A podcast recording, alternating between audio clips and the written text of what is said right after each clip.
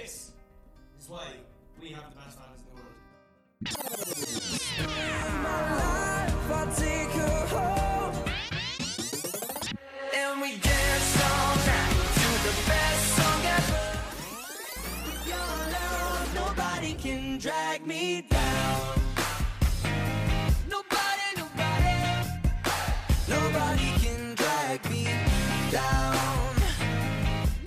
Welcome to Talk Direction, your weekly One Direction and Harry Styles podcast. I'm Caitlin, And I'm Lucia. and this is our 208th episode of Talk Direction. And today is a Louis episode day because Walls was released. Um, we meant to record this and put it out on time, and yet it never happened as per No. usual. Um, I had a med school interview and then came home on the train and I was exhausted, so I canceled the recording. um, and we And I was also today. driving home from Boise, so I was also exhausted. yeah, but Lucia had the stamina to keep going, and I did not. I was like, "How are you gonna drive ten hours in the car and record?" like, man. Um, but yeah, we're recording on Saturday the 8th. So the album has been out for uh, just over a week. Came out last Friday. Um, and now we get to talk about it, which is fun. And Lucia and I haven't recorded in a while, so that's nice to get to chit chat with you. Lucia's birthday was the other day. Happy birthday, Lucia. Thank you. What'd you do on your birthday? Um, I worked. Isn't that weird? Like when you're an adult, like birthdays happen, but like if it's like a work day, you just Mhm. go to work and it's not like when you're a child or something and like you have cupcakes and like I don't know. Yeah. I know, it's really weird. Yeah. Yeah, I literally spent the whole day alone. Oh, yeah, that I've I've had those birthdays. I did like I did um see my roommate at like dog dog training class in the Mhm. evening. So Mhm. like that I wasn't like actually like alone alone the whole day. Yeah. But I, I get really weird about my birthday sometimes, most of the time. And I was really worried about this one because it's like the first birthday that I've been away from home and like not able to see my family yeah. and like most of my friends. So I kind of was trying to ignore it um, so that I wouldn't end Oh. up being really, really sad. And, how it did that go for you? Oh, it worked. Oh, Yeah. good. Okay, well, I'm sorry I bombarded you with uh, Twitter, text, and calls. No, I like No, I like. I loved that. I would have been actually really sad if I didn't get like, Okay. messages. it's just, it's a, it's a, it's a, fine line. Uh huh. I love that Harry's album is Fine Line, and we can use it now all the time. And there's always know. like, anytime I use it, I'm like, oh, Harry Styles. I know. it always works. Um, well, good. Happy birthday. My birthday's you. in three days, so Oh my gosh, it is. we're like right halfway between the two of our birthdays. Wait, isn't it in two days? Oh yeah, I guess today's Saturday. Yeah, it's on Yeah. Monday, so the tenth. Very exciting. Yeah, yeah. What are you gonna do for your birthday? I do not know. I have to take today to plan what I'm gonna be doing, both like this Mm. weekend and on Monday, and then next weekend. Two of my siblings are coming home, so we're gonna then. I think we're gonna for real celebrate like next weekend. Um, Oh, and, like, good. do stuff with them. Um, so that will be nice. But I mean, I'm with my parents here, so I'm definitely gonna make them take me out for dinner or something. Yeah. solid plans. I just like my mom's like, "What do you want to do?" I was like, "Okay, I want to eat Thai food. I want to eat Mexican food. Like, I want to get Chinese food. like, I want to go to this vegan restaurant that we go to. Like, that was pretty much that's all I Yeah. wanted. yeah. but food is important. So, It is. um, anywho, before we get into the uh, album talk, I want to remind everyone that we have a Patreon, which is patreon.com slash talk direction. That's P A T R E O N dot com slash talk direction. Um, and for anyone who doesn't know what a Patreon is, it's a website that uh, creators can put a whole bunch of bonus content on, and you guys pay a monthly subscription at different levels, so like one dollar to fifty, five dollar, and you get that bonus content, and you help support the show because we don't make any money from this show, so we're able to um, make money over on Patreon, which is really awesome. And it's going to fund our tour going experiences uh, this upcoming spring and summer. We are actually going to get to go see the boys in concert, and really it's because of all your support. So we really, really appreciate everyone over there. Um, No matter what level you're at, every everything helps. Um, One of our biggest things we do over there is Talk Direction Down Low, and that's our mini podcast, which is about a half hour every episode, um, and it comes out once a week. Last episode, we talked about Harry and the NFL. We talked about um, him performing with Lizzo um, and Harry performing at festivals as well. And then this episode, we're going to talk about the Louis songs that didn't make it onto his album. So the singles that we got, like Miss You um, and Just Like You, that didn't end up on his album and why they didn't. And we're also going to be talking about his new merch. So if you want to hear any of that type of stuff, go over to patreon.com slash talk direction. And we love all the support over there. Moving on to the Walls album release. So, Oh, but one thing, sorry, I forgot to um, put this in the doc, but um, just like a heads up that we have had a few of our episodes deleted for Wah, wah, copyright wah. strikes, um, which is very upsetting, deeply upsetting. Deeply. We haven't even takes- talked about it yet. We have not talked about it. Those episodes that we put music in take so much freaking work, and now they're just gone from the Yeah. internet. Um, but anyways, we are gonna probably not put music clips in episodes for a little while, um, until it you know blows over, and then maybe Yeah. we'll start again. Um, I, we have to figure out why because I think there's a certain time limit of music clips. there's not. It's that's a myth. Any if you put one second of music in and the copyright entity wants to strike you, they can. I thought it was like 30 seconds or something. It's a myth. That's so annoying. It's all a lie. They can do whatever they want. Oh my god. You know. Yeah, we're The- really bummed about this because we're gonna have to re-upload so many really episodes, sucks. and tons of our episodes are taken down. it's gonna, they're all gonna have to be re-edited and whatnot. So yeah, it is a bit confusing because, for example, I re-uploaded the Christmas episode, Mm-hmm. um, and like that hasn't gotten taken down yet. So Yeah. it's not like someone's on us. right, It's just like maybe someone listened to a few episodes and like I don't know. It's very confusing, honestly. if one of you is reporting us, fuck off. That would be so mean.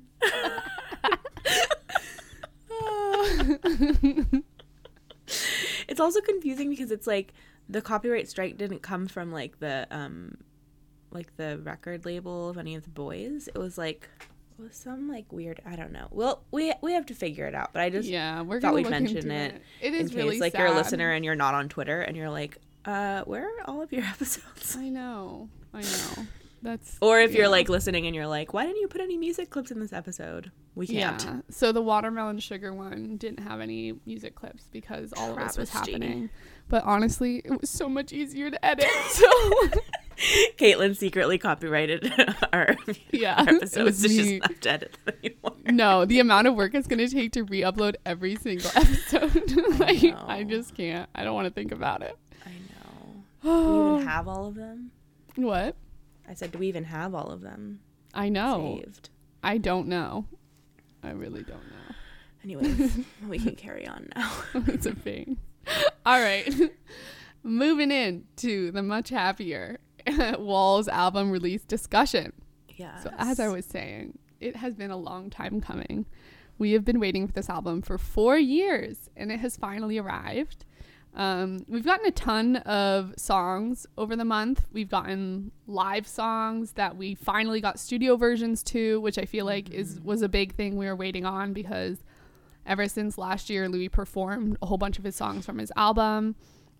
We've just been listening to the live versions, and now we actually have the studio versions to them. Um, and then we got new songs as well, which is exciting. Um, we got uh, Always You, which we'd been waiting on, I feel like forever, where we got that one clip on Instagram or Twitter like years ago. yeah. Um, so that's co- finally come into fruition. Um, and then also on his album, there were a whole bunch of songs we'd already got. So it kind of felt like it was an album release, but half of them we knew already, or even more. Because if you look at the the track list, um, Walls we got a little bit before the album release. Um, Don't Let It Break Your Heart. We'd heard that live. Two of us, we'd Mm-hmm. gotten, we made it. Uh, we'd gotten Too Young, we heard live. Yep. Um, I don't know Habit. what habit. My I'm looking at my song by song list, and Walls is on here twice. I'm not sure what Oh. happened. That must have been the title that messed it up. Right. And Um, defenseless. Yeah, defenseless. We already heard habit. um, so out of the twelve songs, Once we- how many was that? So lot. once we got after we got walls, there was only three songs that we hadn't had hadn't heard. Wow. See, so Yeah. that's why it's kind of like it's an album release, but it's been kind of drag. It's been an album release for like four years, I swear, or at least like really like in the last year, right. it's being slowly released.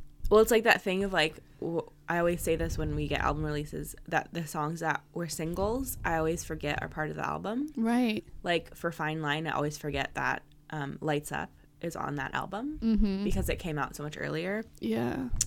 Um, I feel that way about Sign of the Times on HS1 too. I always Mhm. forget that that's on that album. um, so this kind of like with this album, it's interesting because we got like half the songs like quite a while, quite a while before the album. Yeah. Um, so yeah, it's it's like interesting to now have them as part of an album. Mm-hmm. I agree. Now it's like, okay, where did he put them in order? What Mm-hmm. you know? How does he? How do they like make it an album concept, not just like a couple of songs, one off or whatever? Um. Mhm. Yeah. So we're gonna discuss it today. We're gonna do some sort of thought questions. Um. And like talk about the album as a whole and the songwriting and the music and um, potential singles and things like that. And then we're also going to break down every song and kind of give our initial thoughts, um, song by song, of the album after just, you know, a week of listening to it. Um, and of course, it's fun to see how sort of those opinions develop over the next couple years. And, you know, when we do full song discussions on the songs um, and all that good stuff. Mm-hmm. Um, I wanted to mention Louis tweets because he's been very active on Twitter. He's been tweeting so much. You, there's no possible way to put it all in, but he's just been really, really thankful. Um, on release day, he said, "Proper effing release day. Been up for 24 hours. Thank you to all of you for making it so special." 27 hours later, and I'm going to sleep. I'll never forget how today made me feel. Love to you all, X. Um, I just, I really do appreciate how much Louis expresses all his like happiness and thankfulness on Twitter. It is really nice. Yeah. Um, and it must, it really, I like to try to put myself in an artist's shoes, especially Louis, who's taken like four years to do this album and it's his first major, you know, solo like collection. Mm-hmm. Um, and just how exciting that must be to put it out and look for all the reactions and um, what a big moment it is in his life. So that's pretty cool. Mm-hmm. Um, on the Google Doc included some of the album art, both the cover and some of the other shots um, they did during that photo shoot. So we talked about Louis' album cover before, but I thought now that we have all the songs, it might be something nice to sort of touch back on. So the albums of him sitting in front of this like draped carpet, um, and he's got this his hands in his pockets, legs spread, kind of a power stance. Mm-hmm. Um, and it looks like it's like a wall to floor carpet situation that looks very velvety and soft. Um, and, and then there's a couple other pictures where he still has it sort of like dominant stance. Looks pretty intimidating, but in like a nice way. um, mm-hmm. What are your thoughts on like the cover and how it fits in with the music that we've heard? Um, I really, I really like its like simplicity. I think that kind of matches the album quite well. Um, I like that he's kind of like very serious and has a little bit of a like don't give a f attitude. Mm-hmm. um, and it also kind of gives me the sense of like vulnerability Mm-hmm. and like him just kind of like presenting himself like as he is Right. Like he's wearing like just like these dad jeans and like he's not wearing anything like super fancy and there's like not not super fancy stuff happening in the background. He's just kind of like um just like there. And I Yeah. feel like that kind of is a, a lot of a lot of the songs on this album kind of have that feeling of just like kind of honest vulnerability. Mm-hmm. I think that fits well. Yeah, I agree. And the the carpet sort of makes like a wall behind him. Yes, and yeah, the like literal. Yeah. Mm-hmm. Yeah, I think it is. It's interesting because like the hands in the pockets and some of the other like stances he has, like they could seem more like closed off, but I do see that Mhm. vulnerability though.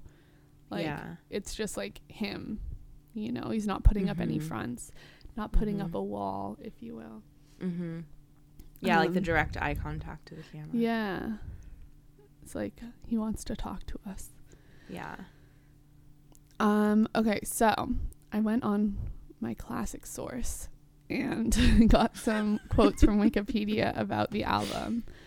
Um, do you want to read these, Lucia? Sure.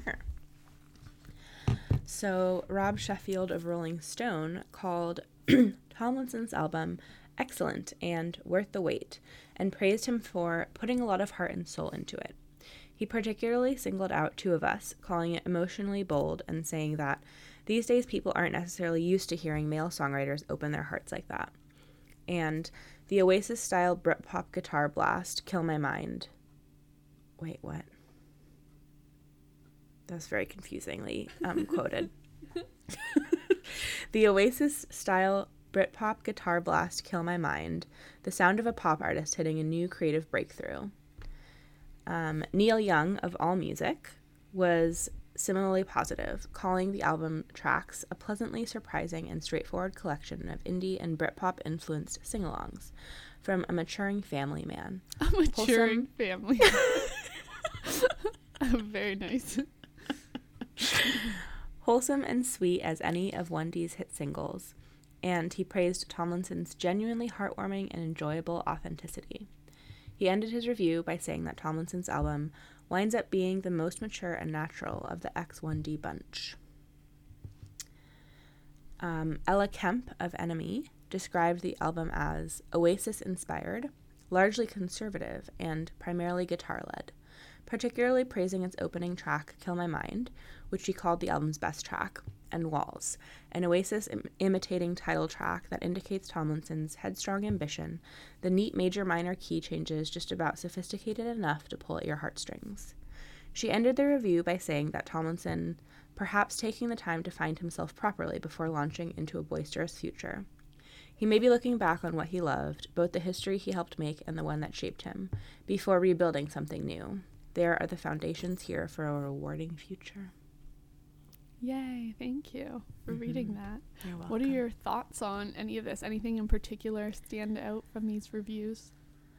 Well, I feel like um, Ella Kemp, um, I, I, I definitely agree, especially with the um, last bit of this, um, that the history, or he's he's looking back on what he loved, the history he helped make, and the one that shaped him before rebuilding something new. Mm-hmm. um, these are the there are the foundations here for a rewarding future. I feel like that um, really rings true for me, like my kind of feel about the album.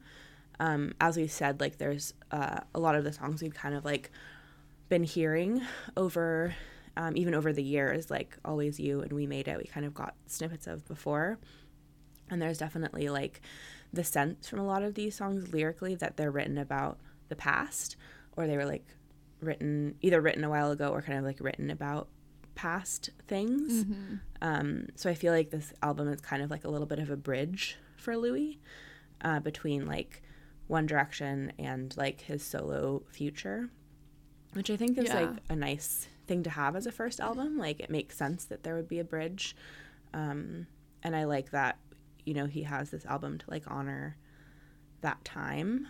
Um, but also like listening to this album, I very much get the sense of like excitement for um, his future and like excitement for like what is coming next because I think it'll be like even more like him and like his own like voice, his current voice. Yeah, I totally agree. That's why I put this quote in here because it really rang true. It does feel like this transition album. And even reading what he wrote for like the track by track on Apple Music, mm-hmm. um, he talks about like going into writing certain songs thinking, I want to write a 1D esque song, you mm-hmm. know? So he was in that mindset of, you know, transitioning. I think he's someone who, out of all the boys, is most careful about wanting to give the fans what they want and like mm-hmm. Including the fans when you know thinking of writing the songs. Um like he talked about wanting to write songs that sounded like 1D songs or you know thematically reminded him of those days. Um and I think too what you said that he did write a lot of these songs a number of years ago um, even like three, four years ago, where now he's in a totally different space, you know, being, what is he, 28 now? And he was, you know, 24, 23 when he was writing some of these. He just, he's just in a different headspace. Um, so it definitely feels like that transition. Um, Yeah. and it's cool to see okay what are the what are the songs on here that point to where he is going and um, which ones are the ones he's gonna leave behind Yeah. um, it's a bittersweet sort of sentiment Mm-hmm. have you seen a general consensus from like the fans or any fan reactions or have you mostly you know kept to yourself Um, so I have barely been on the internet in the last like week or two because um, I've been super busy.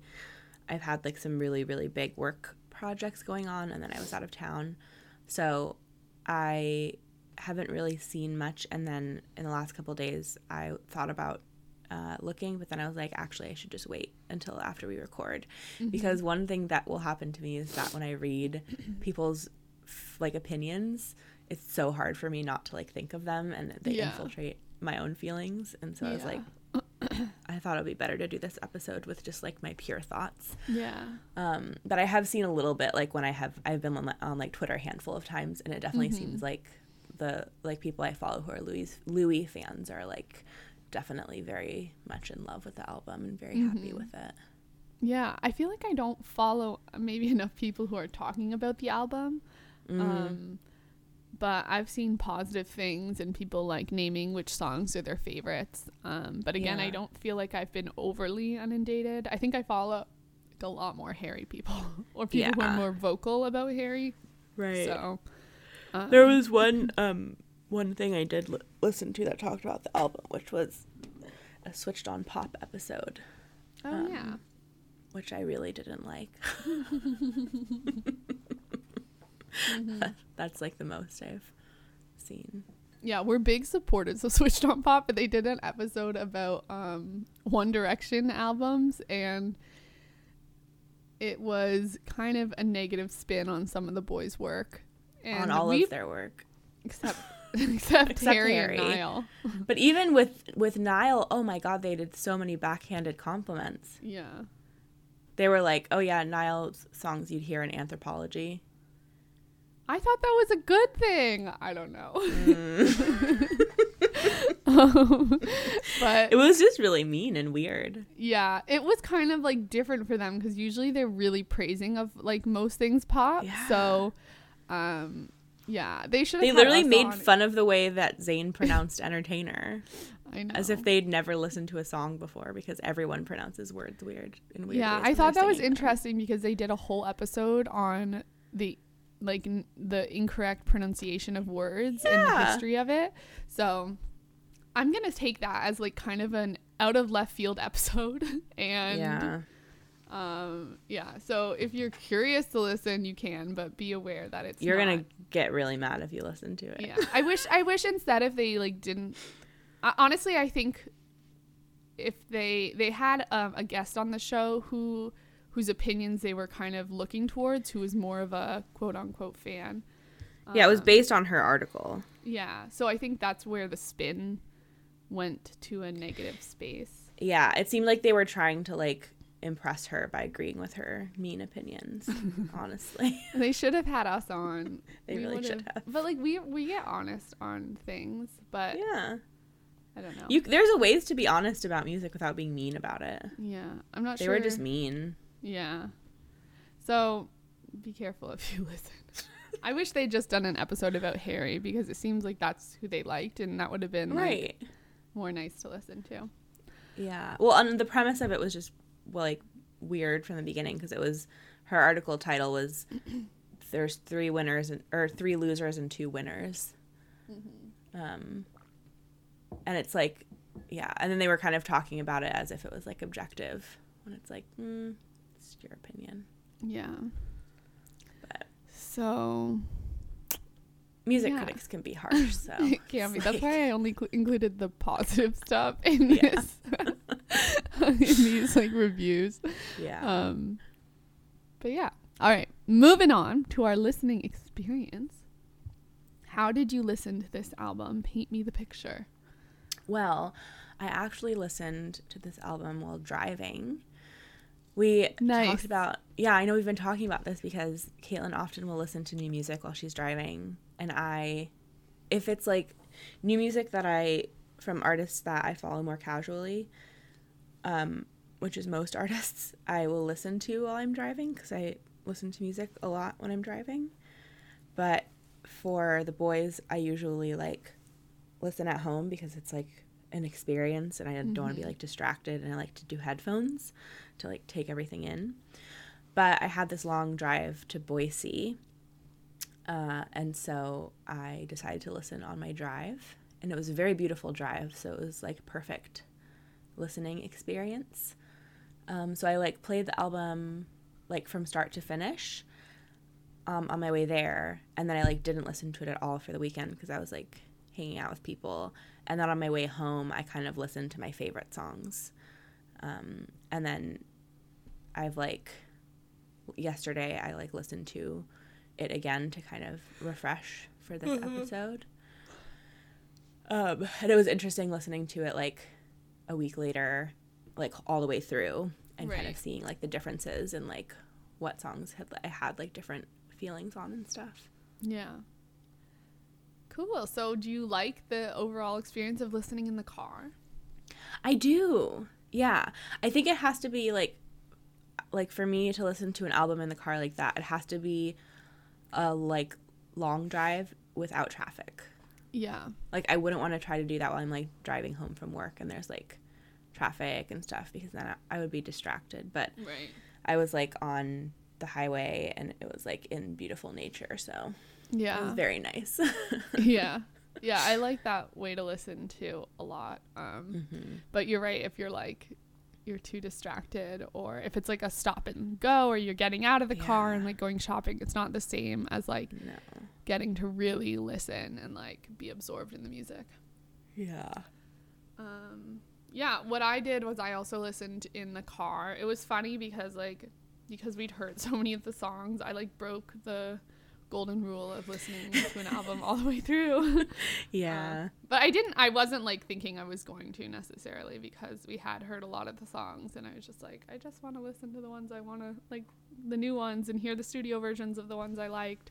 Mm-hmm. Um, so I did go in order based on that, but I started with um, uh, Too Young Mm-hmm. um, because we'd heard the first four. And then for some reason, I don't know what happened, but it skipped like two songs for me.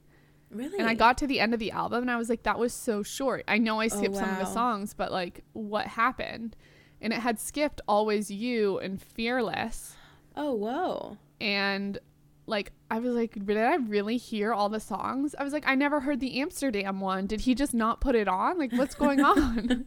and then I go back and I realize that it had for some reason skipped over those two songs. I don't know what was going on. Like, you know, sometimes maybe it hadn't like downloaded properly and it like just skips over it.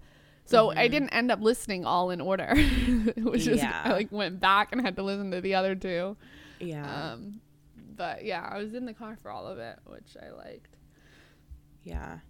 Yeah. And then I listened again driving and then I went to New York that weekend and listened. Mm-hmm. Um yeah. Um, what would you? What do you wear? Am I? I'm like trying to find my space on the doc. like, um, have you been skipping any songs when you listen? You said you were just listening to your favorites at some point. Yes. So my favorites well, it's kind of that thing of like there's songs we've had for a long time. So probably my overall album favorite is Two of Us. Um, I just think that's like a masterpiece of a song. But um, I haven't really been including it when I think about the album and listen to the Right. album because I've had that song for like a year. It's a separate entity. Yeah, but like that is my probably overall favorite. Mm-hmm. And then kind of feels similarly to Kill My Mind because I've had that for quite a while and I've listened to that song so much. yeah. Um, but kind of the like newer songs, like the songs you've gotten in the last like couple of months that. Um, like the songs you got live and then the songs we have on the album now. Mm-hmm. My favorites are um, Always You, um, Always You and Only the Brave have Mm-hmm. definitely like come out on top and then Habit. Um, yeah, I would say Always Always You, Habit and Only the Brave are like Oh my god, I would say those are my three favorites too. Really? Oh, Yeah. that's so funny. Yeah, those are the ones that I've been like really wanting to hear over and over again. yeah. I feel like we don't always agree, so that's kind of nice. We don't. We usually don't actually. Yeah. yeah, I think those are my favorites. I think for those ones, well, maybe not Habit, but Always You and Only the Brave feel like there's a little bit more storytelling in it, which I I like in lyrics. Mm, yeah, Um, that's I know your reasons are probably like musical. um, and then Habit, I think I just really like the cleverness of the lyrics and yeah. um, it's very catchy. So Yeah, definitely. um, yeah, so I've kind of been skipping all the ones we'd heard before, just Yeah. like going to the new ones, which I did with Harry's as well. When I was listening, I just like made playlists without the singles, so I could uh-huh. like, get just the new ones again and again. yeah. Um, but now at, with Harry's, I'm at a point where I want to hear the singles again, so mm. that's good. Um, all right. First impressions. What was your first impression of the album as a whole? How would you describe the album? How would you sum it up? Is this what you expected based on the singles we got? I think it is what I expected. I think again, it has this kind of combination of being like um I think partially it is old songs that Louis kind of included because um he knew the fans wanted them and they're kind of like where Louis was at maybe towards the end of One Direction. And then I think there's a bunch of songs that are kind of like recent past Louis, like kind of current Louis where like it's very like um, kind of Oasis feeling, like very kind of like like mid tempo, like quiet, kind of romantic songs. And then I think there's a little bit of like future Louis, like where he wants to be, um, with songs like Kill My Mind.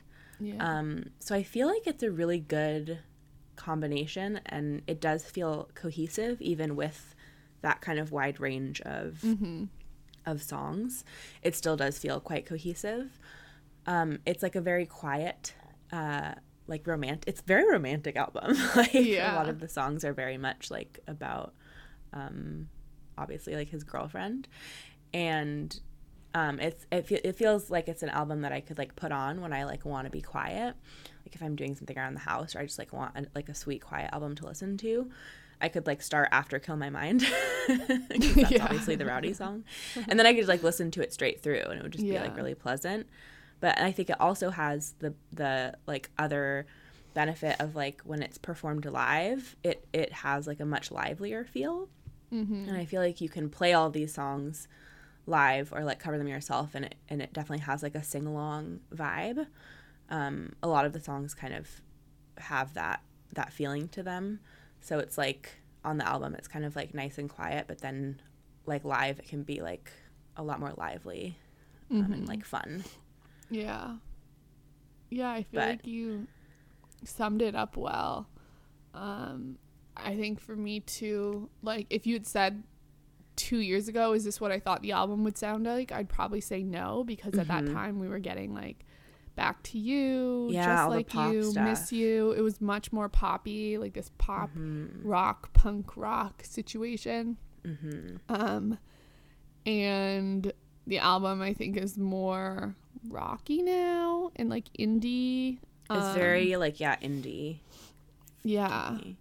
So I wouldn't have expected a couple years ago, but based on the last couple months that we've gotten and like sort of the last year we've gotten singles. So this is more what I was expecting from Louis, I guess, based Yeah. on that. Um yeah. And Yeah. I, I wait, go ahead. Sorry, it keeps like having a delay. You go. oh, did you want me to go? Okay. No. I was gonna say that like similarly to Caitlin because we got those original songs that were very kind of more electronic and pop sounding. That's kind of the sound I thought Louis was going into, and I love that like pop punk sound. Um, but I think once we got he, he did that playlist. Um, that was like album influences playlist that had like all the like Arctic Monkeys and like all that indie stuff on it. And I think as soon as I heard that, I was like, oh, like this is the kind of music Louis really wants to make. And it is very different from those like pop songs. So I think that's when I kind of started to realize that like that's where he like wanted to go sound wise. Um, and we've heard him talk a lot about how he like struggled because he kind of thought he had to make pop music and he had to make music that was going to be top 40 um, and he had to like be you know like really big you know after leaving one direction if he was going to be like successful at all it meant he had to be like you know incredibly successful. And i think he like had like a moment with himself where he realized that he like wanted to let that go and he just wanted mm-hmm. to like make the music that he wanted to make. And i Yeah. feel like a lot of the songs kind of show that on this album like songs like walls i feel like he really likes that song and it's like very much that like arctic monkeys oasis vibe mm-hmm. that he likes um, so i'm glad that he is was able to kind of like really go into like the sounds that he enjoys Mm-hmm. Yeah. I love how everyone's describing the album as Oasis like, but I've never listened to anything by Oasis, so like I don't actually know what that means. yeah Like I know Oasis from the One Direction cover of their song. That's it. you've heard bittersweet symphony How does that one go? It's a bittersweet symphony, this life. It's not ringing any bells. really? Yeah. There's like violins in the background. I don't know. Maybe I should Oh. listen and like get an idea. His stuff kind of reminded me a bit of Green Day. I don't know Yeah. if that like crosses over at all. Or like kind of like the early 2000s, late 90s Like- boy bands. Not boy bands, but like rock rock man bands. not like not like Backstreet Boys, but more like Smash Mouth esque stuff. I don't know. yeah. I don't know if that makes sense. Um, Wait, bittersweet symphony. Is that Oasis or is that the Verve? I don't know. I couldn't tell you. Mm. I feel like that might not even be Oasis. So who is Oasis? I don't know. Wait. oh no, you have to cut that out Why? because I'm gonna look like an idiot. no, you're not. Don't worry about it. Uh, Maybe they covered that song. Oasis's song is Wonderwall, yeah. But I that's all I know, but only because one D and covered Champagne it. Supernova is what I was thinking of, not Bittersweet Symphony. Okay, wait, how did that one go? Champagne Supernova in the sky. Okay, I definitely have heard that one. but still don't know him. Don't know how to compare Louis to them, but apparently he sounds like Oasis. All right, moving on. Um, do you have anything to say about like the musical side of this or the songwriting, or should we just go into the songs?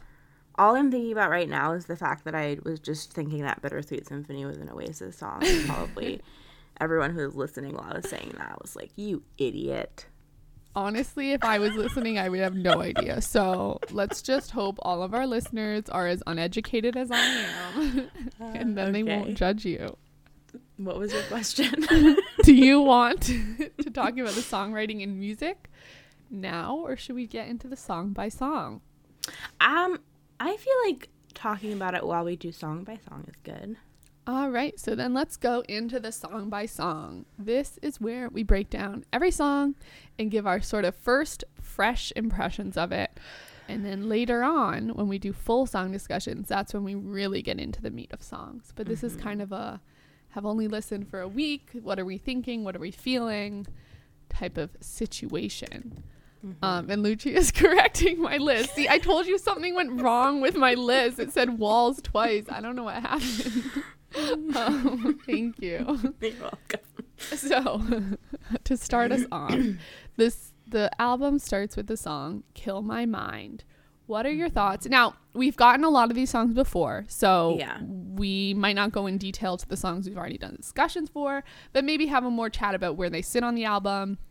Um, you know, what where what sort of place do they play in the cohesion of the album and maybe kind of our thoughts now even though we've had them for a while for example kill my mind we've had for a while um, so thoughts on it in the context of the album and especially as an opener for the album Yeah. So I love this song a lot. I think it's definitely like still my favorite. Like Two of Us is my favorite like uh slow emotional song and then Kill My Mind is like my favorite more fun song on the album. um looking back on it, I feel like it definitely has like staying power because when I listen to it now, it fit, still feels as like exciting as it did the first time I heard it. Um, I still love so many of the lyrics, like "Your nightmare on the dance floor." Um, I just think is such a good lyric. And uh, I remember this quote from Louis that um, I pulled up as well, where he said, um, "That song was written for two reasons." One, I was listening to the album and it annoyed me that I didn't quite have that moment of excitement, and I think that song definitely evokes excitement. And two, it was a bit of a statement of intent. This is where I want to be. This is the space I want to move into.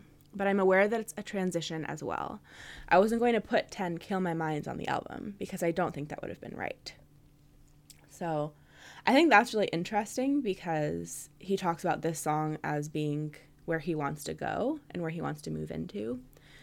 And I kind of remember when he put it out, he talked about that a lot about how like he didn't want to like shock the fans by making a whole album that sounded like Kill My Mind, which is kind of funny because I feel like most of the fans, at least the ones in my orbit, would have been very fine with that.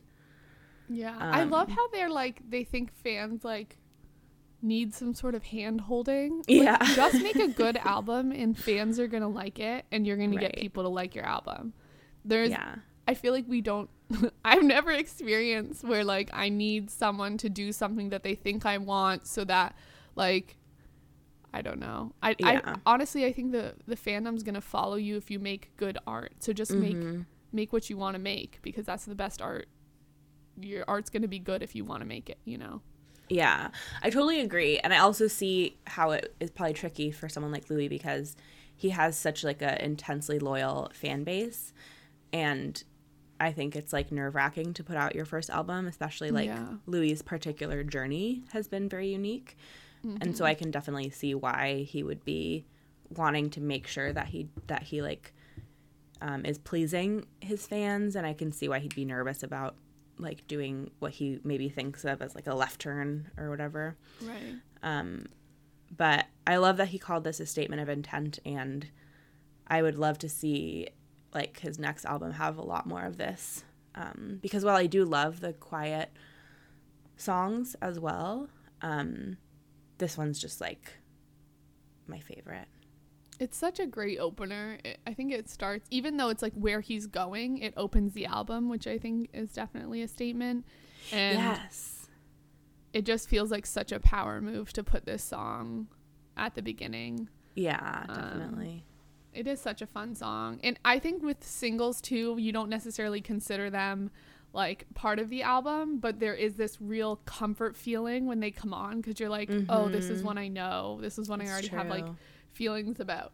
you know, it's like I don't know, you've already formed that connection, so it's just a different experience when you're listening to an album on the whole. Mm-hmm. Um, and uh, yeah, so it's just like fun to know the words and be able to sing along and have that like comforting feeling. Um, Mm-hmm. Yeah. it is such a. It's gonna be so fun to do this one live for him. Oh my God, I see it in concert. Um, it is. It is especially one of those songs that I think is gonna sound such a sing along, such a crowd moving song. Mm-hmm. Um, so I'm excited for that. yeah. Moving on to Don't Let It Break Your Heart. This was one of the songs we heard live, but we finally got um, a studio version for um, when the album got released. And correct me if I'm wrong when I say any of that, because honestly, a song could have come out before because he put out so many. But I think this we this was the first time we heard it, right? Um. What? this is the first time we heard this song as a studio version, right? Yes. Okay, so let me read the little um, clip from Apple Music that he wrote about the song, and then we can discuss. Um, Louis said, straight away, that chorus reminds me of a big One Direction song. It's got that big, great, hopeful, hooky chorus. In terms of concept, it almost sits in the same world as Steve Aoki's song I did, Just Hold On. It's just one of those songs that's trying to promote hope regardless of what life throws at you. So again, you see this sort of like nod back to One Direction where it's like it feels like a One Direction song and it kind of also feels like a song he did, you know, n- like one year after One Direction um, went on hiatus. So it's it, it's it's uh, pulling from those older times. It might not be like Kill My Mind where he's going, but it's like where he came from.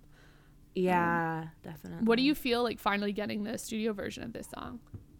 I really like it. I feel like my favorite part is probably the intro guitar. Um, it's got like this finger finger picked electric guitar, which I really li- really love that sound. Um, so it's probably like my favorite bit of it. I think uh, lyrically, I really like this song. I love the the first verse. Um, on our way to twenty seven, got a place on the other side of London, and then I know you left a part of you in New York under your bed in a box. Um, I just really like those lyrics. Um, all the lyrics, like we're driving down a one way road to something better. What hurts you is going to pass, and you'll learn from it when it comes back. I think this is like lyrically a really strong song. Um, and it's like, yeah, it's just like a very encouraging song. Um, It feels like such a Louis song, and I think a lot of the people who reviewed his album touched on how sort of emotionally mature and open he is. yeah. And it's one of the reviews you said like guys don't typically write about this. There's this whole idea in society that like men shouldn't talk about their emotions and it's like too feminine or something, which is stupid obviously. Um and I think it's a really beautiful thing. And I think such a perfectly Louis thing to Mm-hmm. talk about emotions this way, especially given everything he's been through and sort of just who he is as a person, always trying to promote picking yourself up and keep going. And yeah. um, I feel like that's something, you know, he demonstrates through his charity work, through his music, through his, you know, Mm-hmm. relationship with his family. Um, Mm-hmm. So it does feel like such a perfectly Louis song. And like you said, the lyrics and the verses are so good. They're so specific. They're so detailed. It makes you feel like you can picture it and be right there, Yeah. um, which I love.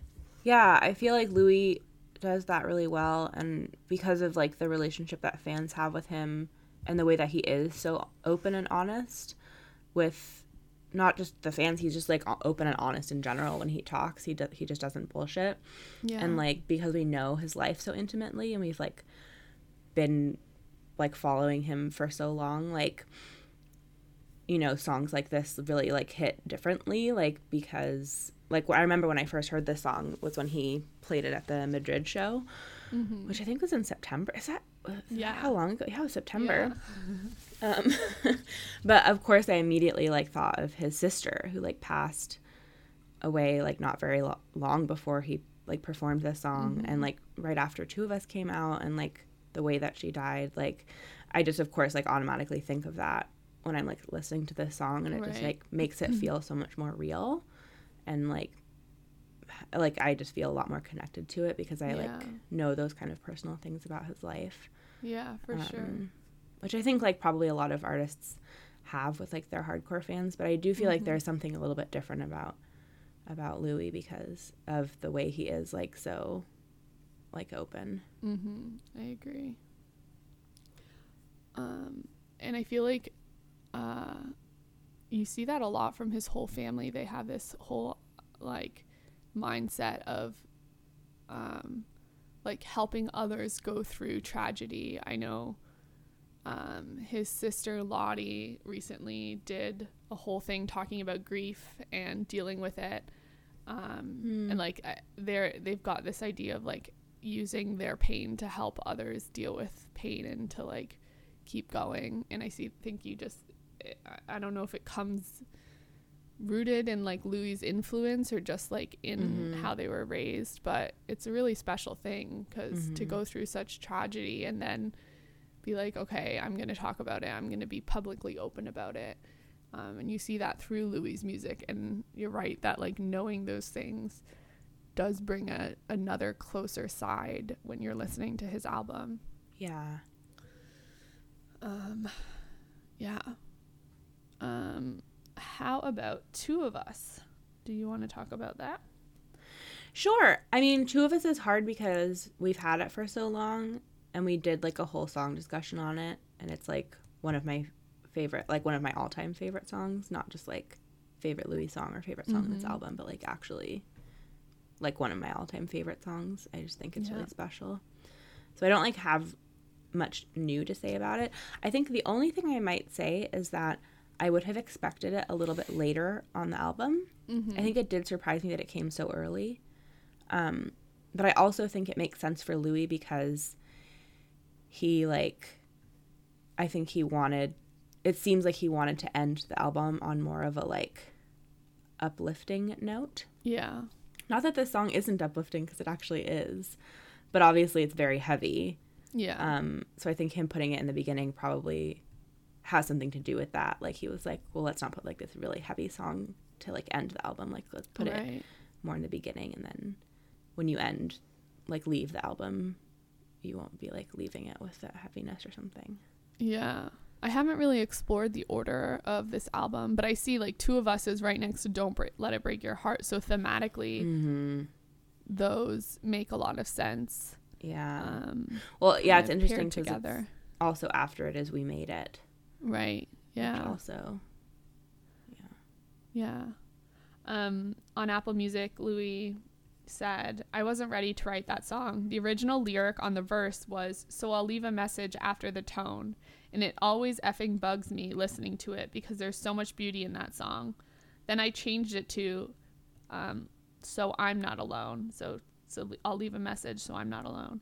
And I think that really captures the weight emotionally of the song. And that song is probably the most special song that I've ever written. i agree Yeah, I like getting that little detail of like the changing of so I'll leave a message after the tone and so I'll leave a message so I'm not alone. yeah Like, that really hit me. yeah yeah i hadn't heard of that heard that before Yeah. Um okay, then we move on to We Made It. Louis said, "I wrote We Made It about 3 years ago, so I had about 20 different mixes. That took a second to get right and we made it." Listen, I like the song. I like the song. Would I say it's one of my favorites? No, probably not. it was one of the records, the record label's favorite, so I kind of rolled the dice on that one, really. The strive for authenticity is a constant battle. That's something that I have to be strong on as often as I can. So again, we have this song that he wrote like three years ago. Um, It maybe sounds like it wasn't one he would have chosen to put on the album, but the record label liked it. Um, I think it's like a glimpse into kind of the behind the scenes stuff that we don't always get to see, where there are pressures from record labels and like what you should sound like. I think especially if you're making your first album and you don't necessarily have the grounding of you've been successful before or you know you it's unclear whether or not this will take off So you have a bit more pressure from like the business side of things until you can really establish yourself and you're like, okay, no, I've got this. Like let me be in control of everything. Right. Um, so I think having a song like this that ended up being a single, um, it's interesting that it wasn't actually one of Louis' favorites. Yeah. what is, is your take on this and on the song in general? I think it makes sense. I mean, I don't know like I could be totally off in this um in this perspective, but my kind of perspective on it is that so I remember when we first heard the clip of this song years ago, many years ago, and I was obsessed with it. Everyone was obsessed with it, and it sounded like a pop song. It sounded like an electronic song, um, like kind of how a lot of like current pop sounds. And I remember being like, I cannot wait to hear this song. And when he actually released it, it sounded quite different. And it makes sense that he said he has like a, he had about 20 different mixes for the song. Release the mixes. Yeah, because obviously the mix that we heard in that clip is not the one that he put on the studio version of the or on the album. And I think what maybe happened is that he was trying to he like had this song that was like a very like kind of poppy song and he didn't really want to put a song like that on his album because obviously that's not like the vibe of the album.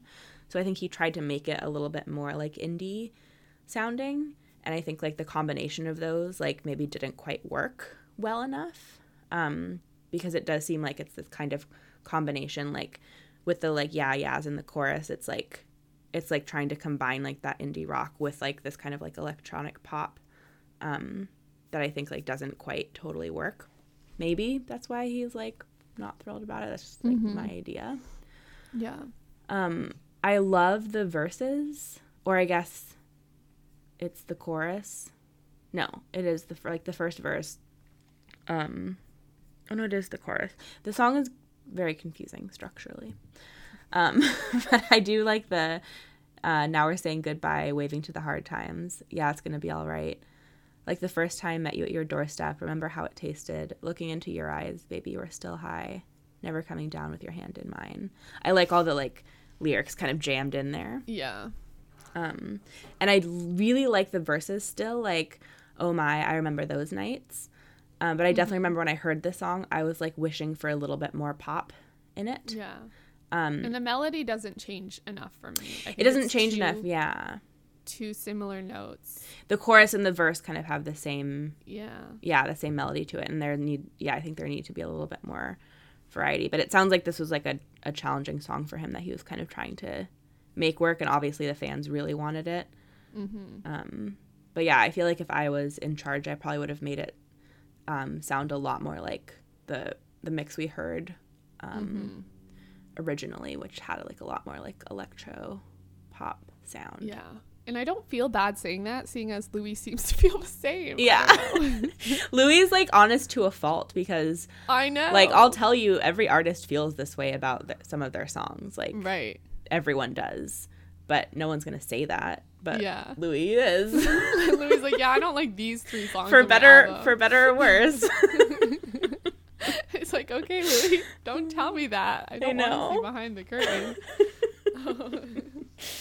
All right, then we go to Too Young. So this is a song we finally got the studio version to. We heard it live. Um, up until then, Louis said, "I can remember that feeling of being 18 and meeting the person that you might spend the rest of your life with. We all made mistakes when we were younger, and I just want to capture the idea of true honesty." Look, I wasn't ready for that responsibility, and now I reflect and I'm older and I can look back with experience. I can see why that was wrong, but at the time, there's a load of 18 year olds, especially 18 year old lads, they're not ready for that responsibility. I wanted to capture that. Um, so I love that we got this studio version. I think the studio version is really nice. Um, it's just always pleasing to be like, I'm not listening to fans sing now. I like can actually hear the music. Um, what did you think of this one, Lucia? Um, I like this song. This is one of the ones we got in September. Um, I loved hearing that first live version when he sings "I'm sorry that I hurt you, darling." Like that melody, like really got me. Um, Yeah, like the way so he sings it. Yeah, it is, and his voice just sounds so pretty on it. Um, and I really like a lot of the lyrics, particularly verse two. Um, face to face at the kitchen table. This is everything I've waited for. Now we can finally have a conversation that I wish we could have had before. Uh, I just love that. Mm-hmm. And um, yeah, this is just like a sweet song. I think this song too really fits into Louis' theme of saying he was telling a story of, you know, his transition out of One Direction Mm-hmm. and into um, the past couple years up until his release of his new album and sort of like he wanted to make sort of a chronological album and i think in this song you see that theme of it almost feels like the older louis looking back at his younger self and um, you know seeing where he was then and where he is now and things coming sort of full circle um, and i think in particular you can see it on this song Mm-hmm. I feel like there is a lot of like looking back on this album in general. Like we made it, like Mm-hmm. too young, um, Mhm. always you. There's a lot of this sort of cyclical reflecting and nostalgia, but coming back to the present and where he is now. yeah. Um, Yeah, so I see that theme a lot, sort of in a new light, in a new context on this song when you have the album as a whole. Yeah, definitely. Um, and I feel Um, like yeah, he does put put things in there like in the bridge. He has a lyric that says, "It's been two years since I've seen your face." Mm-hmm. Um, like I love that he kind of includes those like very like real lyrics. Yeah. Um, like instead of being like, "I haven't seen your face and it's been so long" or something like that. Yeah, it's like it's Yeah. been two years. Like yeah. I just he has a lot of that in his songs, like very direct. Yeah. I, I really like that about his music and I like want those seeds to be planted even more like um as he goes cuz I think he's really good at it. Mm-hmm. Um yeah. I think he he's he's very talented at putting those direct sort of very personal little snippets in that make it feel grounded. Um next is Walls. Louis said about Walls, We had an amazing moment for this song in London. I went down to record some live strings for Walls. That was a real effing breakout moment for me because there's been times on this album where I've been pretty frustrated and it's been hard to keep up with the get up and go because the creative process can get frustrating. But I had this moment in the this massive amazing studio in London called Angel Studio watching. I don't know how many people were there, but let's speculate 15, 18 people were there for my song. I feel like the live strings on it really gave it the extra edge of credibility. I like how he's like extra ed- extra credibility, like extra Aw. edge of credibility. I, I bet this was a moment where he really felt like, wow, I'm like making music and I'm Yeah. a musician and you know I'm able to have this huge orchestra come and play a song for me and like just really cool. And I there's been Mhm. clips of that like I've seen clips of that moment um and it's pretty Mhm. awesome. Yeah. What are your thoughts on this song? I really like this song. Um, the first time I heard it, I uh, was wanting it to be a little bit more climactic. Like when he goes into the chorus, I was like wanting it to kind of soar a little bit more and like go up a little Mhm. bit more. And it kind of doesn't, like it stays quite like low. And I think when I first heard this, when he like put out as a single, I was a little bit like, oh, like I want it to go up more. like I want it to be a little bit more like poppy. Um, but when I listened to the album and this song came on, I just heard it in like a totally different light because I didn't have like expectations because I wasn't like expecting it to come on. I was just like listening to the album through while I was driving. Um, and I really liked it. I think it's like really pretty. I think it's like uh like structured really well. Um, and I just liked it a lot more without having those expectations of it being more of a pop song. I think it like really embodies that kind of indie rock genre that Louis likes Yeah. a lot. Um, and yeah, I've definitely like uh, will listen to this song. Mm-hmm. Um, my mind just like wiped blank right I'm after so I said. Mm-hmm. I like, had something to say. Um, what was I gonna say?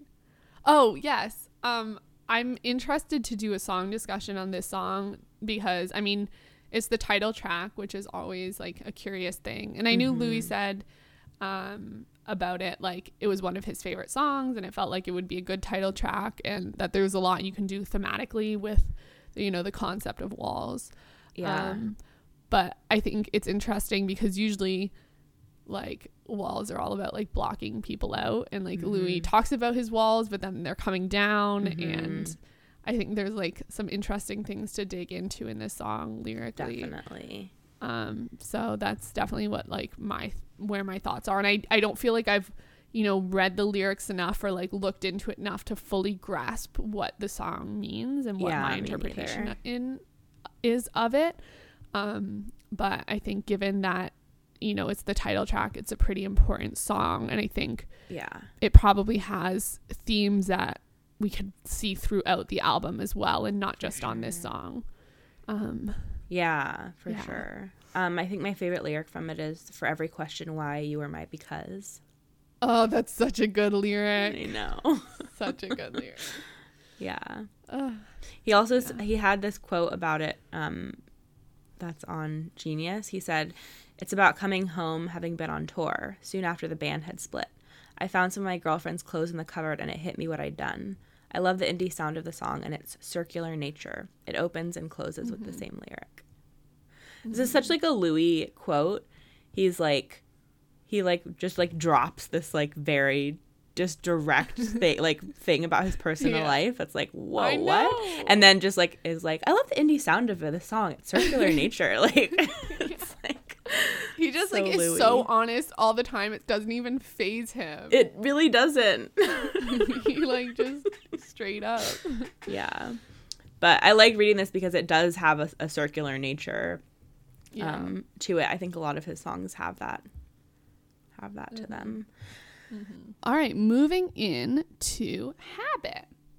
So this was a song we also got live and have finally gotten the studio version for.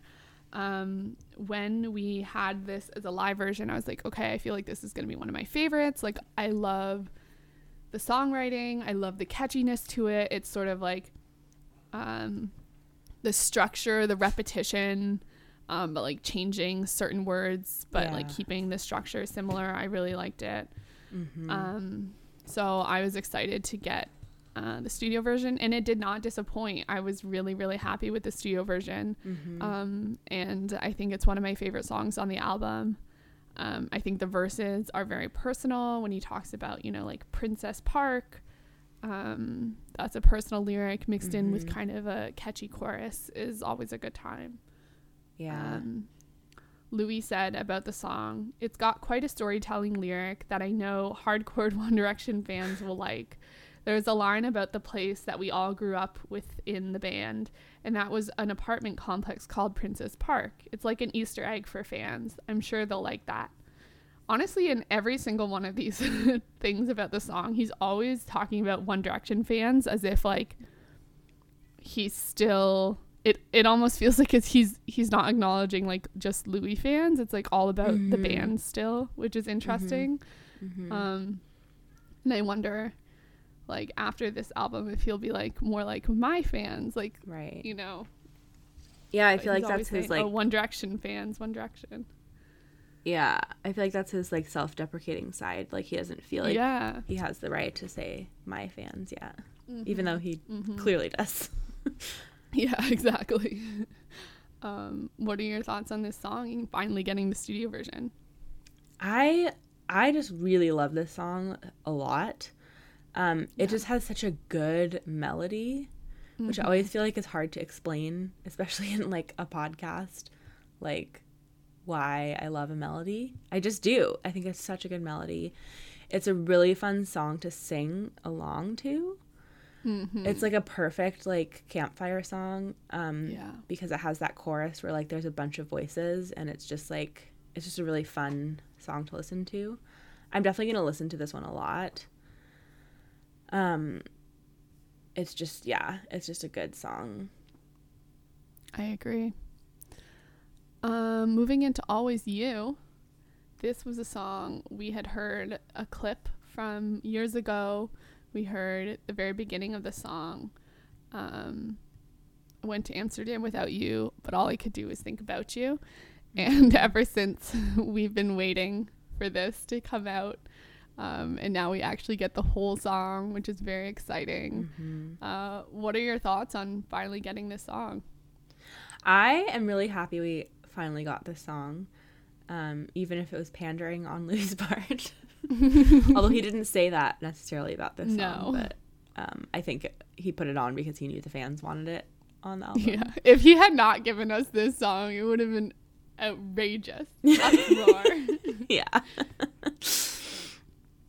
um, yeah, he said this quote about it. Um, the reason Always You stayed is that I teased 15 seconds of it on one of my socials years back, and ever since, the fans have been desperate to hear it. I owed them that one. like if you you know you you get so excited about his songs in the moment but like if you're Uh-huh. putting an album out like four years later three years later then like you have to be careful what you tease because Yeah. we're gonna be living off those like five seconds for like three years and that's all we'll have and then if you don't like you end up having to give it to us despite the fact that you might be in a musical space that's very different Mm-hmm. He also said it's autobiographical me making that realization that it's always been that one person and that no matter what you do or what you see you miss that person Yeah. He said he said um the song's about traveling the world and just being an effing idiot and going, Of course it was always you.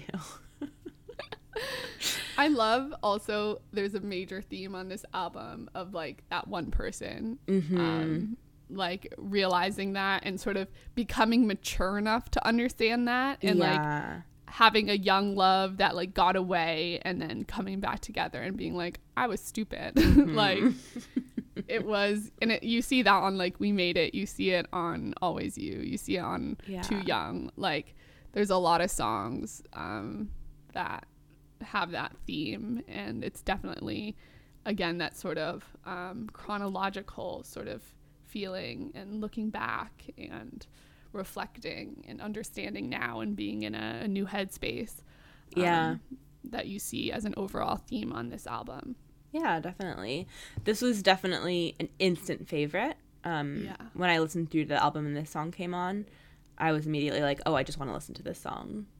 yeah um i like loved it right away it is very poppy and it has all those kind of electric sou- sounds that i electronic sounds that i love mm-hmm.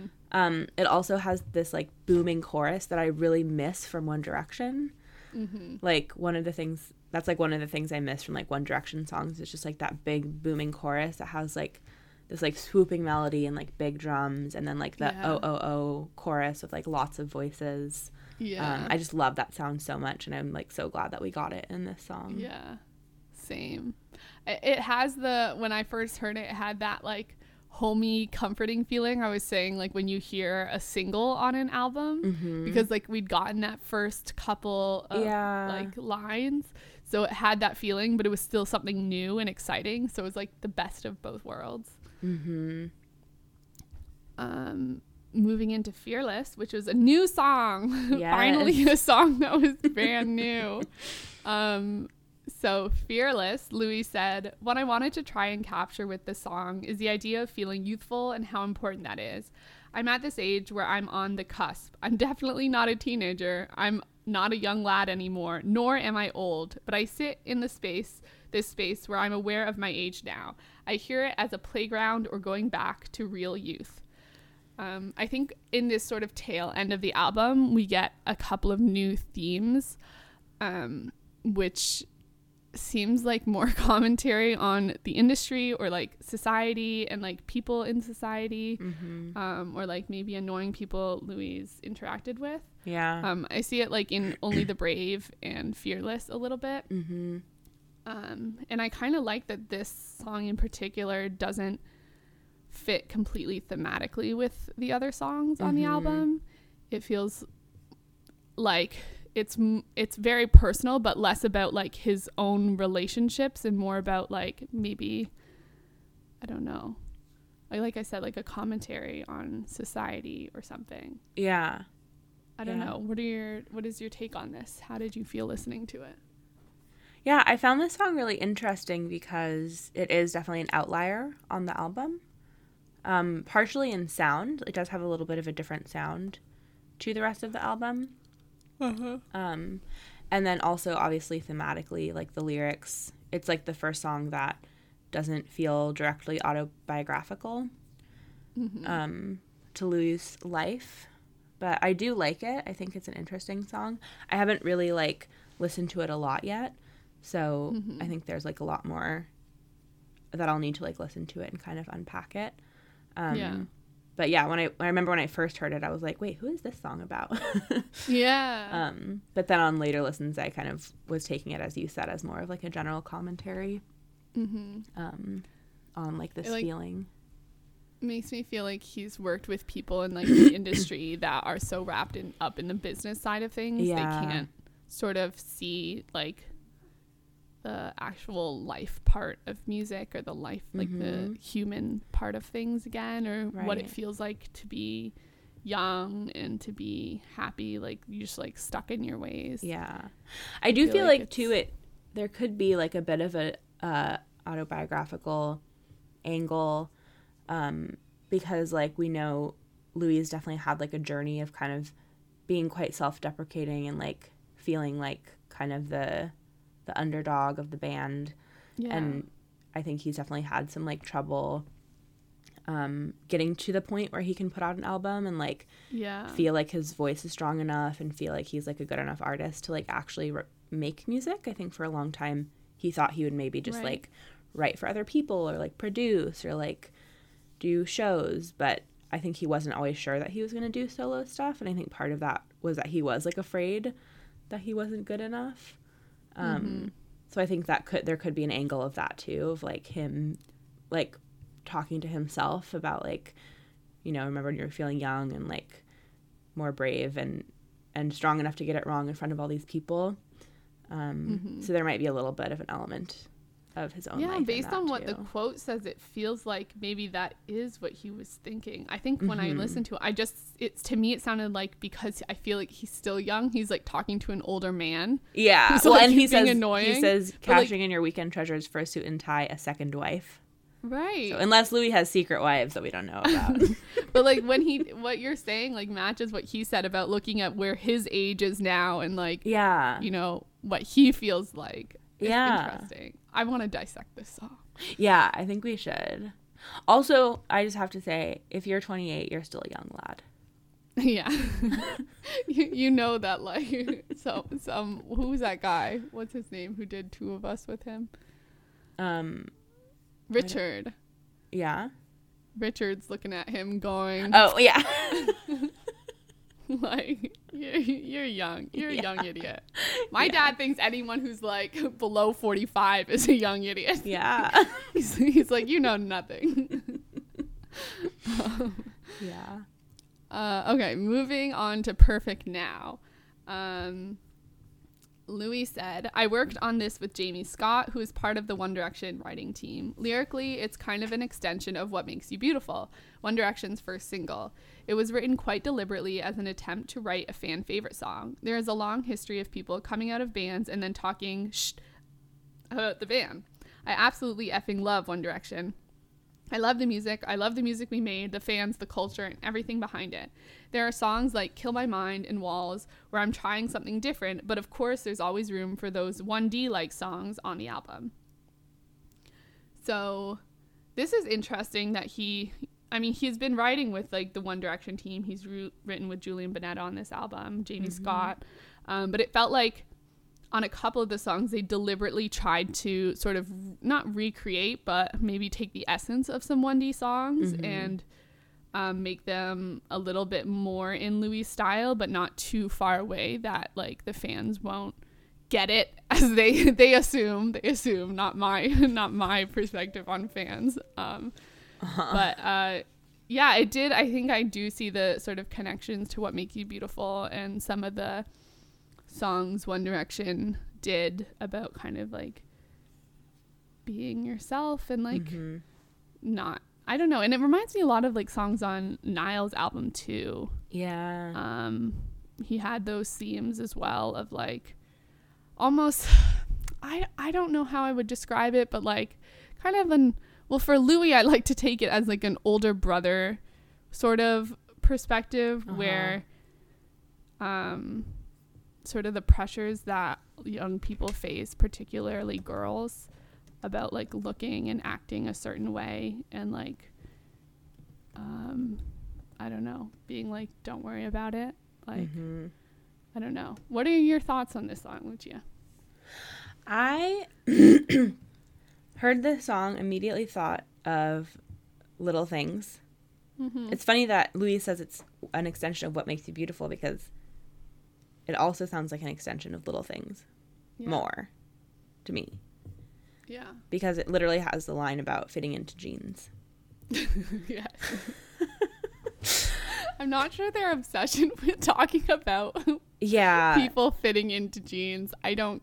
I'm not sure about it. yeah, it's a little it's a little I, t- I have to take it as a big brother side and not. Like, yeah. um it also very much sounds like Plain White T's Delilah to me, Mm, which is which is a song that Louis say, has sung before, yeah. so that makes sense. Yeah. um I really love the my oh my melody, like when he sings that bit in the beginning of the chorus. Um the song is like very like like rom- like cheesy romantic. Yeah. Um some queens don't wear a crown. I wow. love that line. That's a very 1D line. it really is. Um I do love all the like words in it. Mhm. Um, I feel like there's like a lot of words in this song. Like the verses are very packed, um, which I like, and I feel like his voice is very like front and center in this song, which it is kind of on a lot of these songs. Yeah. Um, I think like I'm really not a fan of what makes you beautiful or little things from like a lyrical perspective. Um, Mhm. I think that there's like some uh like it's like a little bit questionable like that kind of song of like you're you shouldn't be insecure you're beautiful Yeah. um like missing the the point and like the reason that people are insecure is not because right.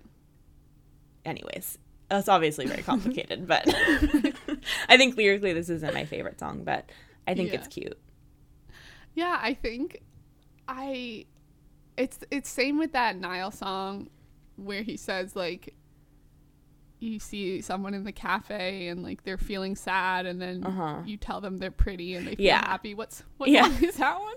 yeah Is that mirrors or something? I don't even know. it's um it's uh oh i can't think of it right now because i can't think of what the lyric is I think there's this idea that coming out of One Direction, the boys wanted to make these songs from a really good place mm-hmm. to like make fans, especially the girl fans, feel lifted up because they understand that there's this pressure to like look a certain way and like, you know, uh, act a certain way. And there's a lot of pressure on, on young women in particular to fit a role. And um, they wanted, in their own way, to like say they don't agree with that and like Yeah. be yourself. Um, and I think the way they do it for a lot of fans, maybe younger fans, Mm-hmm. is really helpful. And I'm sure there's a lot of people that listen to this song that say, that say like, "Oh, that makes me feel like really good." And I, you know, I, I am very like down on myself, and I do feel whatever. And to have like this person telling me this like feels good, and I get that. For me in particular, it's not super empowering, and it's not. I don't feel like I don't get that same sense of security from a song like this, but I Yeah. know that for some people they really do, and it, maybe Right. it's an age thing or yeah um like based on people's different experiences. For me, a song that makes me feel more empowered is like Girl Almighty or a song Right. that's just talking about how awesome someone is mm-hmm. or um even just I would relate more to a song sung by someone who's not a man. yeah so well and also it's just like it's that it's that like um that thing of like being like like you're not fat you're pretty Right. which is like that's okay, but like what if what if I am fat? like what if I'm fat and pretty? Like, Right. did you think of that? yeah, it's kind of thing of like oh like like you feel like you're not pretty, but like you really are. But like okay, what about people who you don't think are pretty? Like that's not the point. Like Right. the point is that like Yeah. sexism exists and it's like designed Yeah. to make women feel bad about themselves, and it's not actually about Right. if you're pretty or if you're fat. It's about the fact that like that shouldn't Yeah. be what you define how you define yourself, and that Right. beauty is is not objective. Yes. So So for me, I don't like connect deeply with this. Like, I'm not empowered by it. I'm not connecting deeply, but I, I think it's coming from a place that's trying to be supportive. And I think probably for a lot of people that it songs like this are really important to them. Yeah, me too. And I think there's elements in it that I think I think are nice. Like I do love like the um the like don't hide away, um keep your head up, don't look away, don't look away. Like I do like that that part. Yeah. Um I feel like the the sentiment of the song is definitely like well intentioned and nice. Yeah, and Um, I'm sure having so many younger sisters, he sees Yeah. how those pressures affect. Right. Um, and I I think he does have that perspective. yeah. And while it does sound like there's a romance aspect to this song, Mm-hmm. probably not all of the experiences that created this song were simply Mm-hmm. purely like a romantic thing. It seems like he probably knows more than the average Joe. Definitely. doesn't have as many sisters who are in the public eye as he does. Yeah. Also, random fact: um, this song was um, written and produced with Johan Carlsson, who is, Is that the guy who's who wrote one um, What Makes You Beautiful? no, maybe no, I don't know, but he is the guy who wrote just a little bit of your heart. Oh. Huh. Yeah. Was he not was he the jerk that like said a whole bunch of bad stuff about like 1D and fans No, at some no, point? no, is no, this no, a different no. guy? No, no, no, no, no. No. This is a totally different Okay. guy. Okay. Yeah. Yeah. Interesting. Yeah. He also wrote um, If I Could Fly. oh. Yeah. I like that crossover. Uh huh. Cool. Yeah. I just thought that was interesting because I saw his name and I was like, wait, why does that sound so familiar? And I was like, oh, I've heard Ariana Grande, Grande say his name. Yeah. Cool. All right, moving into Defenseless. This was another song that we hadn't heard the studio version to, but we'd had live for a while. Louis said about it I'm trying to be vulnerable and I'm trying to be honest. I'm trying to write as many different feelings as I can. One day you might be feeling great, youthful, and amazing, and the next day you might be feeling a little bit down in the dumps. I wanted to capture that. So I know you really liked this song, um, Lucia, when you heard the live version. How did the studio version live up to that for you? Um, I think I prefer the live version very slightly, but I do like the studio version. Yeah. Um, it definitely wasn't a situation where like I heard the studio version and I was like, oh, like this isn't as good. Um, Yeah. I think I still prefer the live version just because I 99% of the time do. yeah.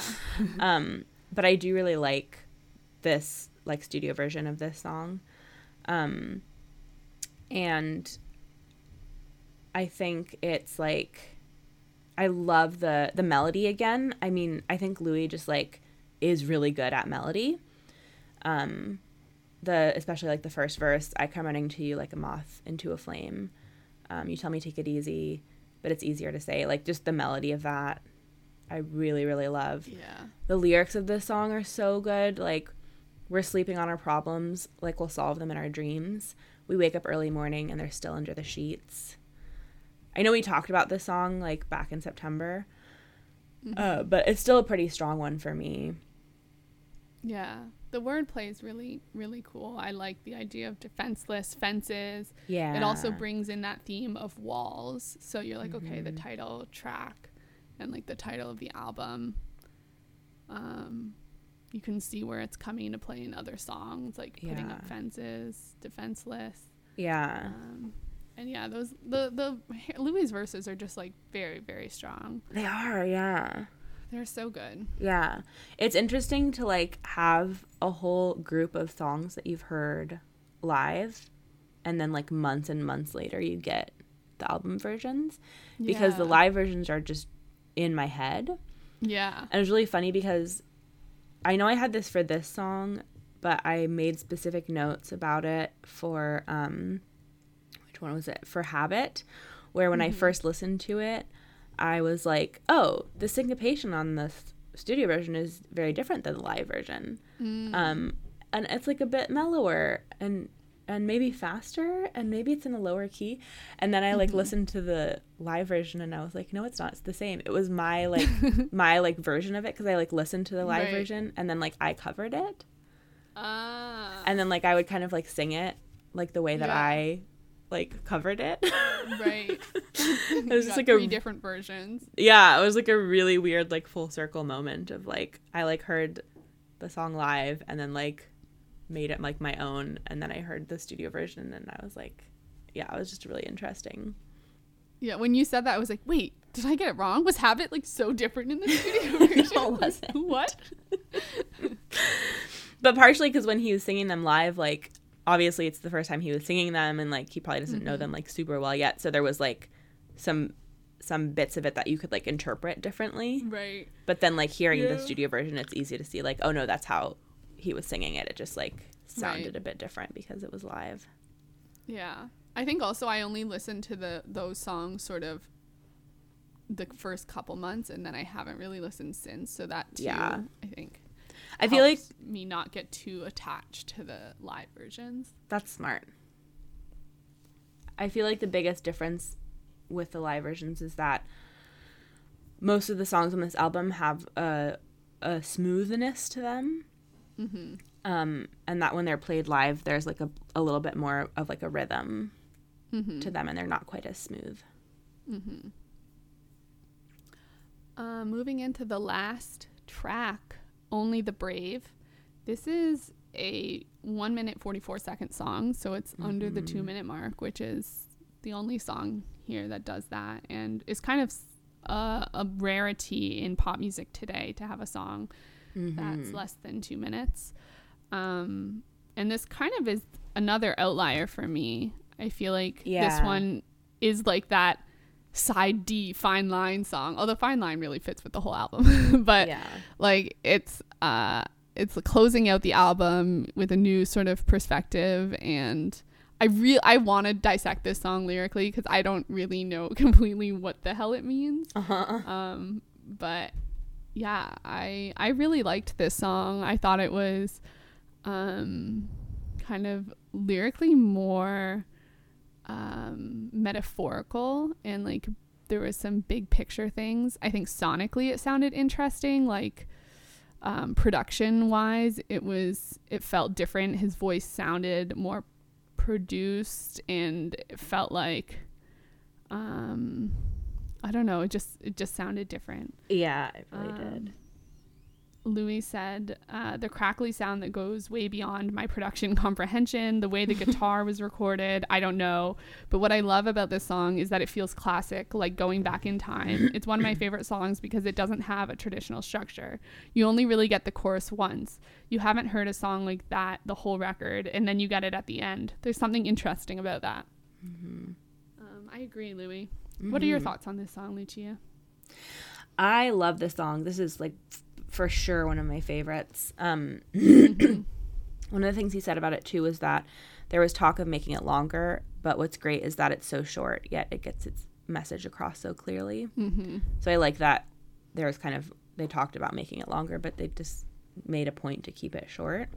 Mm-hmm. Um, I feel like this song again, the melody is so good. Um, I love the vocal filter on his voice, whatever they used. It kind of sounds like all the like old punk songs I used to listen to, Mm-hmm. like the quiet song on punk albums. um, also, like I immediately thought of um, "Against Me," uh, particularly their cover of "Wagon Wheel." Have you ever heard that?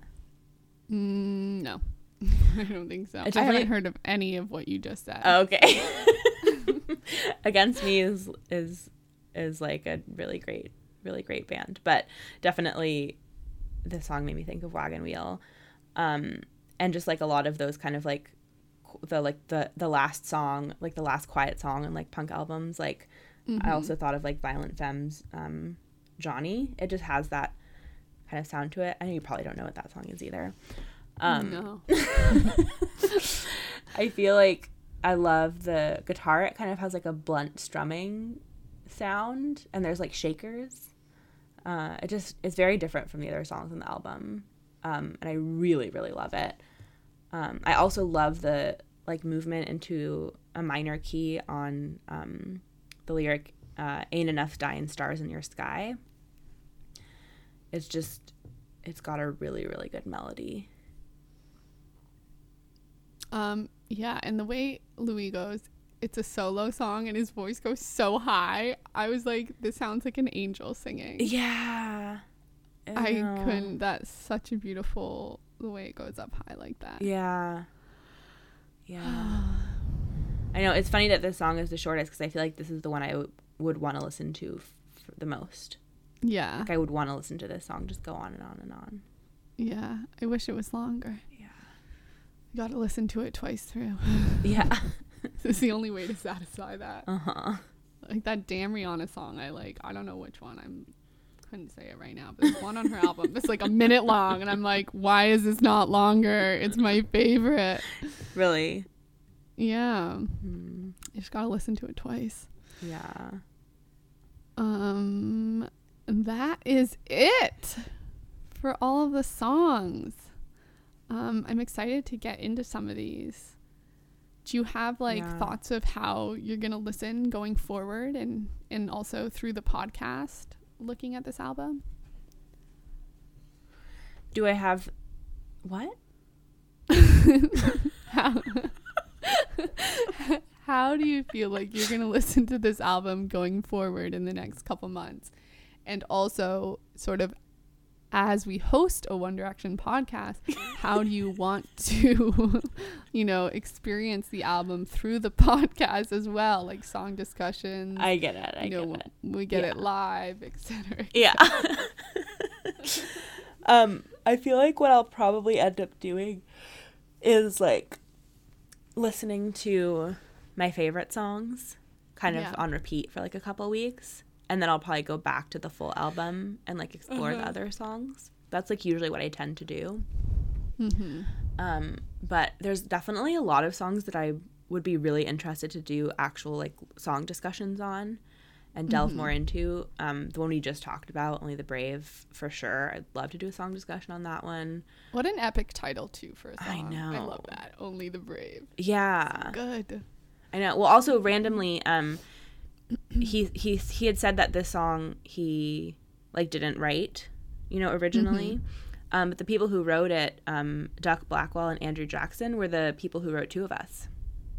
Oh. Yeah. And that was also a song where like they had kind of um they had like had a song that was like started and like brought it to Louis and he was like, Yes, I connect to this song. Um Right. so it makes sense that he would feel that way about Only the Brave as well. Yeah. Um but yeah, I think I'm really excited to do some song discussions. Um, I'm really excited to hear these songs live in person. Um, Yeah. I think that will be so fun. And I guess that's not till summer, but but yeah, I'm excited to like delve more into it. I feel like there's more to be explored for sure. Me too. It might be fun to do a whole like title to album discussion when Niall puts out his album too, and do like Fine Line, mm. Walls, Heartbreak Weather. Yes. I don't know if we could do all three at once, but maybe we could try. I know for Fine Line, I'm gonna blab on forever. That's all. yeah yeah i feel like this album overall there's like as some of the, like the reviewers mentioned there's like this sense of like maturity Mhm. um i feel like whereas a lot of songs written by people in this like stage of their like life or career um are maybe more about like being in it like in a specific situation processing it as it's happening um louis has this way of writing about stuff as like if he's giving advice he's Yeah. like i've been there i've experienced it Yeah, i've learned from it i've reflected on it and now here's my advice about it, which is like Yeah. very different. Yeah, especially but like given that it is like an album looking back at like you know five or six years of his life, tail end of Mm-hmm. one D, then the next four years. hmm Like it makes sense, and I wonder if that will carry on, if that's just sort of his style, Right. or if it just happens to be kind of what's happening on this album, given like what he's writing about and what he kind of went in thematically and structurally to talk about. Yeah. Yeah. It's interesting. Yeah, but it, it's really nice to have this album. I feel very proud of him, and it feels very gratifying to have a Louis solo album, especially since we really didn't know if we were gonna have one for a long time. Yeah, Um, yeah, I just I just feel like very very very happy for him. me too. Are you able to sum this album up in three words? I hate doing stuff like this. I know, and I ask you every time. Three words. Mm-hmm. Uh, I'm gonna say honest, Uh huh. um, sweet, Mm-hmm. and I don't want to say mature because that's annoying. and I don't want to say quiet because that sounds like an insult. but what is a third word? What were the other words I said? Honest, Honest, sweet, sweet. And I don't know. You Leave you it do it that first. Okay, I was gonna say honest too. Uh-huh. Um, I also want to say reflective Mm. and transition. Yes, I would say reflective. Okay, cool. Yeah. Yeah. All right. Well, that was our discussion. Leave us some tweets, guys. Let us know how you feel about this album at talk underscore direction. Um, and we can keep discussing it as the time goes. Mm-hmm. Uh, Lucia, do you have a recommendation for today? Um, I didn't prepare one. Uh, All right. So my recommendation yes. is um, JP Saxe uh, has an EP out. I think it's his first EP. It's called Hold It Together. Um, you might know him from being Julia Michaels' boyfriend. uh, Oh. they wrote the song If the World Was Ending together, which is an awesome song. Um, and this is a six song EP. And I really like it because he's an excellent songwriter. Um, but also, he talks about his relationship with Julia. Uh, and I always find that interesting. Like, having two songwriters who might write about each other and like they're still together and in love. So it's just like a really Uh-huh. beautiful thing. I particularly like the song Three Minutes, which is kind of about them saying like they've both had, or him saying how him and Julia have both had really terrible relationships, but like they're gonna make money off of it and now they're happy they found each other. Interesting. So it, it's a good vibe. He's he's got some good songwriting. Um, so go check that out. Uh, Well, do you have anything? yeah, I'm gonna recommend Kesha's album, which came out last week because I listened to that a lot on my drive to Boise last weekend. Mm-hmm. Um, it's so good. Kesha's like really on another level with her music. Um, Resentment and Father Daughter Dance are two of my favorites. I like literally cry listening to that song. That's so sad. Father Daughter Dance. emotional. Yeah. I know the way she sings, like when she when she sings the bridge and then goes into the last chorus, she like does this like scream vocal that like every single time I get chills. She's incredible. She's so good. Um, I love Resentment too, and I like Cowboy Blues. Yes, Cowboy Blues. My favorite, like more upbeat ones. I love Birthday Suit Mm-hmm. and Raising Hell. Obviously, is so good. Yeah. Chasing Thunder.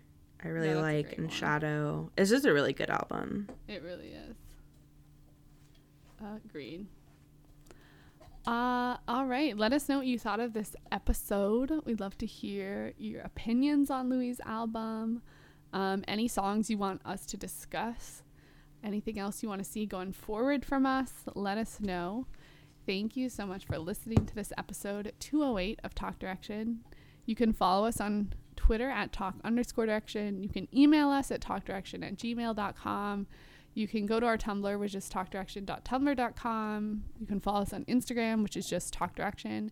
And you can follow us individually on Twitter and Instagram. I am at Caitlin IR Foster. And Lucia, where can they find you? You can find me on Twitter and Instagram at Lucia O, spelled L U C C I A O H.